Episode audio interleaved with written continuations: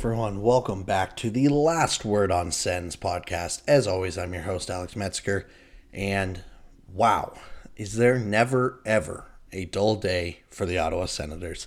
Uh, there is a lot to break down since the last episode where uh, I already have covered the Shane Pinto situation, uh, so go check that out wherever you're listening to this if you want to hear my thoughts as well as uh, Matt Bosty's thoughts on that whole situation, among other stuff. Um, and just as we thought that would be one of the more chaotic weeks in a while for the Ottawa Senators, they said, hold my beer, and uh, went on quite the newsworthy trip over the past seven days. So I am going solo today to break this all down because I have some ranting to do. Uh, I have some things I want to get off my chest for sure. Um, and if you want to listen to a more structured back and forth, maybe I'll, I'll call it on on this situation. Uh, you can listen to my other podcast, the M&M Hockey Podcast, that will be out Wednesday night or Thursday morning uh, with Chase McCallum, where we are going to go and highlight the Ottawa Senators, the Toronto Maple Leafs, the Edmonton Oilers, and the Calgary Flames, doing a Canadian uh, tire fire deep dive, if you will. Um, but this is all Ottawa all the time. And oh my gosh, where do we even begin? So, I guess the biggest thing that I kind of want to mention is um, the reason that it has been almost a week since all this news broke without me putting out anything on this account is primarily because I wanted to a let the dust settle a little bit in terms of where this all goes, but even more importantly, I really thought a coaching change was going to be coming. And it doesn't look like that's going to be the case, which we will get into, but also that has given some more talking points, unfortunately, for this team who just can't seem to stay out of their own way right now. And um, that's something we're used to saying with this franchise, but maybe not the players at, at times. So um, let's throw it back to the, the first part of last week when uh, rumors were coming around that Ottawa was going to be punished for the Evgeny Dadonov situation. Um, if anyone forgets, which it is very easy to forget because this was so long ago, back in 2021 already, the Ottawa Senators in the offseason flipped Evgeny Dadonov to the Vegas Golden Knights for Nick Holden and a third round pick. This comes off of a season that Ottawa signed Dadonov to a three year, $5 million per contract, and um, he didn't live up to it. Let's be honest. He, he didn't play, it wasn't the worst thing. Like, it wasn't awful, but he just didn't live up to the money. Ottawa wanted to go a different way. No one bats an eye. Apparently, obviously unknown to us at the time when that trade goes down, the Vegas Golden Knights ask if there's any kind of trade protection that Evgeny Dadonov has. And the Senators, it seems like, either failed to mention it or said no, he did not submit his list on time, uh, depending on what reports you'll hear. And so then the following year happens. Vegas is playing. At the deadline, they need cap space, so they want to go flip him to the Anaheim Ducks, who have Ryan Kesler and someone else on LTIR. Vegas basically wants to take that money, put it on LTIR, uh, LTIR, so it gives them actually some some cap space for that year. They make the trade. Trade goes through all of a sudden, Evgeny Dadonov's agent calls and goes, uh, no, no, no, no. You cannot trade him to the Anaheim Ducks. Anaheim is on his no trade list that was submitted last year. Vegas then goes, well, we didn't know about this no trade list. Ottawa told us not to. Uh, had to revert the trade. Vegas ends up missing the playoffs. They do trade Dadonov to the Canadiens, but I think it might have been the summer, that summer. I don't think they, like, he played the year out with them. Vegas misses the playoffs. Um, and we go from there. Now, obviously, for Vegas, things end up working out pretty well. They win the Stanley Cup the next year. Um, but it was, from everything that's been appointed, the Vegas Golden Knights and the Anaheim Ducks were very, very, very unhappy with how this went down, calling it an embarrassment to the league. Um, you know, they it sounds like they were really pushing for punishment. So on, I think it's when it was Wednesday, the league comes out and says that the Ottawa Senators are being fined a first round draft pick. Uh, now, that first round draft pick, the Ottawa Senators are going to have the option of what year they forfeit over the next three. Uh, they have within 24 hours of the draft lottery to decide. So they obviously can wait and see if they're in a playoff spot. It's not like they have to decide right now, but either 2024, 2025, or 2026, they will have to give up a first round draft pick for their role in this trade. Um, this is a significant punishment, let's be honest. Uh, there, there's a lot of different places to get into this. Uh, you know, Michael Andlauer comes out, has a press conference, and says, you know, it was pretty obvious that a couple GMs were out for a pound of flesh because of what happened. The reason this press conference is being hold, held is because as soon as this is announced, about an hour and a half later, the Ottawa Senators announced Pierre Dorion has resigned slash been relieved of his duty. So it kind of sounded like a firing with a mercy. You, we can say you resigned yourself. And this should not come as a surprise to anyone. It kind of felt like he was teetering on the edge, anyways. And Matt and I had actually talked last week about how we had felt the time didn't make sense to fire Pierre Dorion. Well, this whole situation absolutely changes that. Um, when you were, we did talk about how he is on the edge because of all the things that are going on, and it, it's basically now or never. And if by the trade deadline it's pretty obvious he's not the man, he might be on his way out.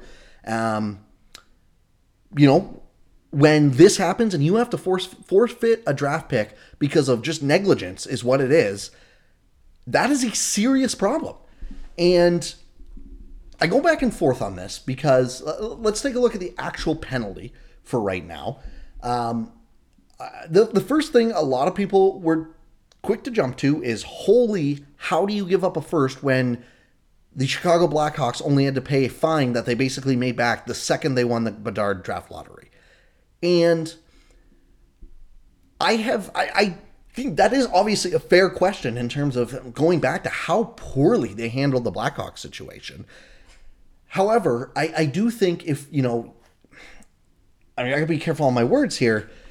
I've seen a lot of people point out two wrongs don't make a right. And I do understand that as well, where you know, the New Jersey Devils were fined a first round pick for an illegal contract with Ilya Kovalchuk. Now, the league ended up rescinding that because basically three years later or whatever it was, no one on the team currently was part of that decision making. So they said, you know what, you're not going to have it. So that is kind of why I could see the Ottawa Senators just delaying this back and back and back to the point where in 2026 they might go, why don't we make this a third round pick instead? This doesn't seem fair. And who knows, maybe the league says something. Um, you know, it, it's also worth noting that the Ottawa Senators already do not have their second or fourth round picks for the 2026 draft. And if you are asking how on earth is that possible, it is because the fourth round pick was attached to Nikita Zaitsev contract last year at the deadline, so they could make room to go get Jacob Chychrun.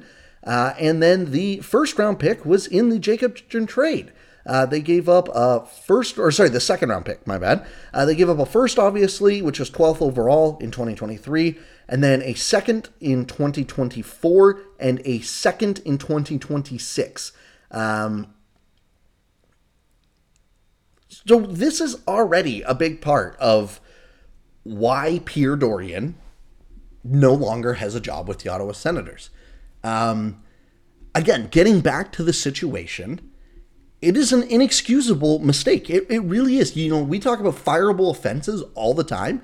That is a fireable offense.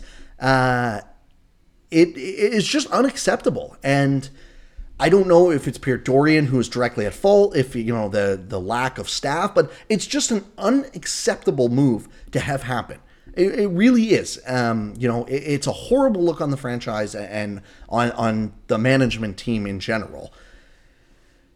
The other reason is, again, if this is the J- Julien BriseBois or even Steve Yzerman maybe in Detroit and this comes down, you know, there's probably going to be on the hot seat for it, but you might keep your job because, you know, things are looking up. Detroit's off to a hot start. Tampa, again, someone like Tampa who has had all of this success already, maybe you get past this. Pierre Dorion has already spent so many draft picks on this roster to try and build it. Everyone has got paid their money. And this team is not playing well right now. They are dead last in the Eastern Conference. Dead last in the entire conference.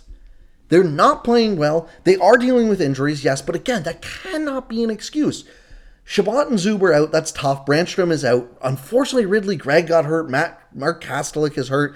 Um, you know, I, I, saw people saying, "Oh, this franchise is cursed," and like it is pretty crazy. But also, again, if Mark Kastelic going down is what is saying is causing you to say this franchise is cursed, you were probably not in a great stop, uh, spot to begin with. And that's just the thing I keep getting back to is I'm just I'm genuinely not surprised that Pierre Dorion was fired almost immediately after this came out. I, really don't. I was not thinking he was going to keep his job much longer, anyways. Um, so when this came out, it, it, definitely just felt like, yep, there's there's the nail in the coffin. Like it, it's just it's going to happen. Um, the legacy of Pierre Dorion is going to be looked back on, I think, really interestingly. I think there's no doubt that he made some good moves. You know, the Erik Karlsson trade, bold move, but worked out extremely well at the time. I will still argue that the Brady Tkachuk, Jake Sanderson, Tim Stützle signings, absolutely amazing signings. Bringing Claude Giroux for how he did, absolutely amazing signing. But for every one of those moves, he had one that was equally as bad. The Mark Stone trade, the Matt Duchene trade, you know, for every great contract, he had contracts like Dadonov, the DeBrincat trade, and, and even those, you know, I won't fault him completely. I think it was fine process, but then you also have very poor process. You know, already, you know, Korpisalo hasn't been the issue this year, but like giving Korpisalo $20 million over five years at 30 years old probably isn't the smartest thing long term. Trading Filip Gustavsson for Cam Talbot one for one, even if Gustavsson doesn't look as good this year, you trade for a 35 year old goalie who sucked and then you had to let walk. Like, just there's a lot of moves. And what I kind of come down to is it was definitely time for him to go. He made some fine moves, he made some mistakes, but at the end of the day, he has had like seven years to build this roster how he wants it. And they are bottom in the Eastern Conference after 11 games again, or 10 games for them, I guess, 11 for others. It is just unacceptable. And yes, again, they have injuries, but they're getting outplayed, which, like, they are right now at five on five according to Natural Stat Trick, the 28th ranked team in expected goals for percentage. They are only ahead of Chicago, San Jose, St. Louis. Three uh, San Jose is oh my god, don't even get me started on that. Chicago's is obviously rebuilding. St. Louis isn't very good. The only team with a truly above 500 record is Vancouver Canucks at 9 and 2, 9 2 and 1. Just a, the PDO bender for the Vancouver Canucks and good for them. But like Ottawa's down with Anaheim. You know, Toronto, who is having a crisis of their own right now, is down there as well for uh, event. Like th- these guys are getting outplayed routinely now, and that is what the most frustrating part is. So, the reason I didn't make this podcast right away is because I really, really thought when Steve Staios got announced as the interim GM at the press conference, either the same day or within a couple days DJ Smith was going to be announced as on his way out of the Ottawa Senators. And the reason I said that is because I figured they might give him a game, you know, maybe they want to evaluate. I get it's a big change.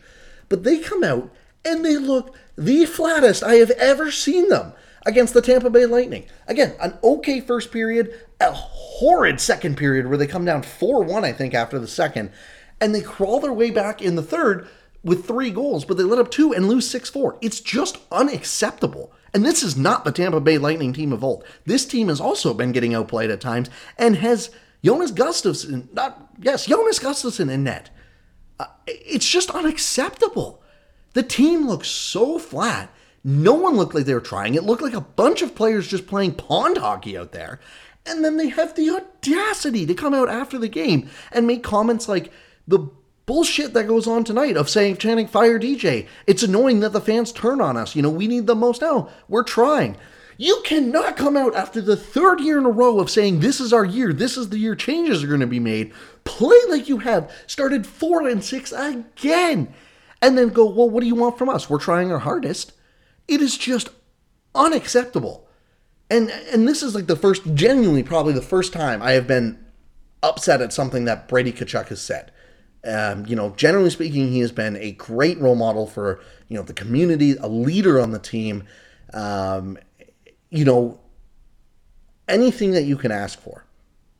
But those comments acting as if that is turning on the team. This is everyone. I saw. I think it was Matt Bosty who was on the podcast. I think I saw him tweet out, "This is the team supporting you." There are so many damn fan bases out there that would have just turned apathetic by now and said, I really don't care what happens with this team going forward. They've lost my respect, they've lost my trust. This is year six of them being horrible. Instead, this team wants change. They're desperate to, for change and they're desperate for a winning team. And for the players to come out and say, Well, I don't know what you want from us, we're trying our hardest, is just mind bogglingly brutal. Especially because this is not like they're still all on ELCs. Every single damn player on this core has been paid their money. You cannot come out and say, well, we're trying our hardest. Why are you angry? The bounces aren't going way, your way. The bounces hasn't been going this way for five years now, according to this team. It is done with excuses. You cannot keep using them. It is just unacceptable, you know, and Claude Giroux came out tonight and doubled down. And again, I've been very open about how much I have liked the Claude Giroux signing. Um, but you know, he came out and said something along. I'm trying to find the quote right now, but he said something along the lines of, you know, people need to stop doing that stuff. Like DJ's our coach, he's not going anywhere, and it's disrespectful or, or something like that. And it's just like, man, like, what's disrespectful is playing the way you guys are. The amount of dump and chase with this roster is just absurd. It is crazy how poorly this setup is playing for this team. Like, multiple times over the past three games, they have crawled back within a goal or two. They have struggled to get their puck out of their own end in the minute and a half that they have left in the game, get to the blue line and just dump the puck in and go for a change or or just lose possession, even if they don't change. It's like, what are we doing? There's so much skill that this team needs to be attacking off the rush, using their sp- skill and speed to do that. And instead, they get to the blue line, dump it in, and lose possession. It just does not work. And again, this would have been fine three years ago. Now, no way. And I here here's the the quote I need to take a breath here because I am very worked up about. I've been holding this in for about a week now. Here's the quote from Giroux on uh, talk about Smith's future. It's getting pretty old. The fans and the media talking about DJ. It's pretty frustrating, actually. He's our coach. He's not going anywhere. We want to play for him. It's just a distraction we don't need right now. Perfect tweet by Locked On Senators podcast. You know what else is getting old? Losing in November. This November, 0-2 and 0. Last November, 4-9 and 1. Two Novembers ago, 1-10 and 1 a total of 521 and 2 in November when all three years you have said this is the year we're turning it around and we're going to fight for a playoff spot. Pathetic. If you can't understand why there is insane amount of heat on DJ Smith right now, I really don't know what to say.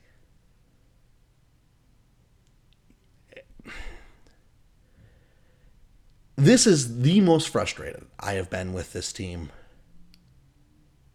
in a long time. Maybe since the 2018 year when they traded for Duchene, everything went to crap. Like, th- this is unbelievable. It is just just unbelievable. They're on a five game losing streak, and again, they can't get any points in regulation. And if they're dominating teams and just getting goalied every night, it would be one thing. You know, it, it would still be tough to swallow, but it would be one thing at least. And, I should say they're only on a two-game losing streak, but the only other team they beat was Pittsburgh, who also is going through a disaster right now. Um, they are one in four or one in five in their last six games. But and again, the losses beaten by the Red Wings pretty bad beaten by the Sabres brutally until the last two minutes of the game, beaten by the Islanders in a game that was only 3 2, but really didn't feel like they were in it. Good game against the Penguins, fine. Good for them. Beaten by the Kings in a game that, again, like they lost 3 2, but I just, eh, it, it, didn't really feel like they were in it. Like they were down 3 nothing at one point, you know, and the shots are 38 to 26 in that game. Like, they're just they're getting up, and then the, the performance against Tampa Bay is just the icing on the cake. to come out and, and just not understand why the fan base is angry is just it's disappointing. It really, and I get it. it. The players do not want to lose either. No one is insinuating that the players are out there trying to lose or anything like that. But just trying your hardest is not good enough this year. It is not good enough.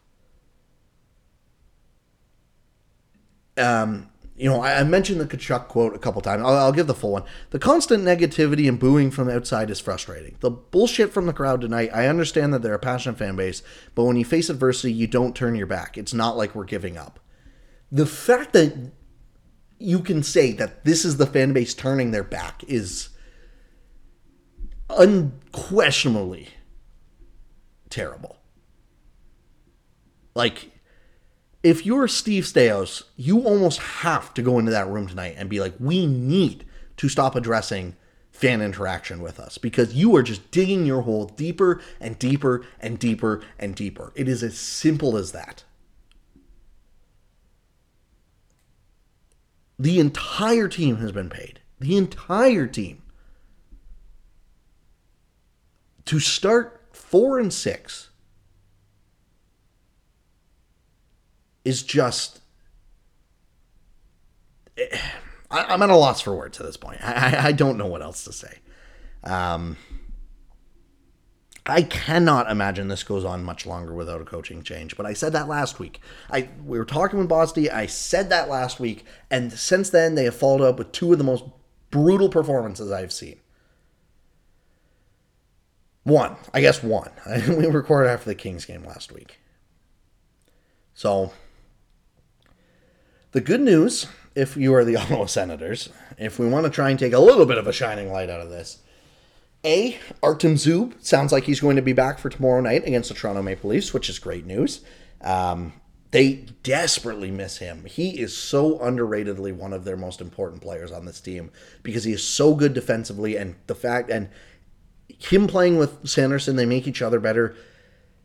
It's not a secret that Sanderson looks marginally worse when you plug Travis Hamonic, who just should not be on an NHL roster, with him right now especially not playing 17 minutes a night or whatever it is. And I get it, they don't have a lot of great options. That cannot be an excuse. It just, you can't have these excuses anymore. The other good thing for the Senators is that they continue to build out their front office and even their analytics department and all that stuff. I do have some hope that this will change. I mean, obviously, it will change. I think everything that Andlauer said, even from his press conference, he was brutally honest, and, and I love that. The fact that I watched that press conference and came out encouraged after all of that is such a change in reality from when Melnyk was doing press conference. Like you were just praying, not even praying, you were just waiting for either Melnyk or Dorion to say something that is just going to be quoted into oblivion on Twitter the fact that everything that Andlauer and Staios said actually you know made sense, was well thought out, and was brutally honest was perfect. They could not have handled it better. But now it is time for on ice results. And upcoming, you have the Toronto Maple Leafs, who are in a bit of a tizzy of their own right now, the Vancouver Canucks, who are on top of the world, the Calgary Flames, who are at the bottom of the world right now as well. So you have a mixed schedule here of three teams that are on varying emotions, all in Canada. You have to come out of, two, of this two and one. It is not optional at this point. And if you can go 2 0 1 and be NHL 500 by the end of it, that's great. They need to start winning it. It's, it's just non negotiable at this point. And it, has got to start from their big guys, too. Tim Stützle has not looked good this year for what Tim Stützle can do, and we know he can do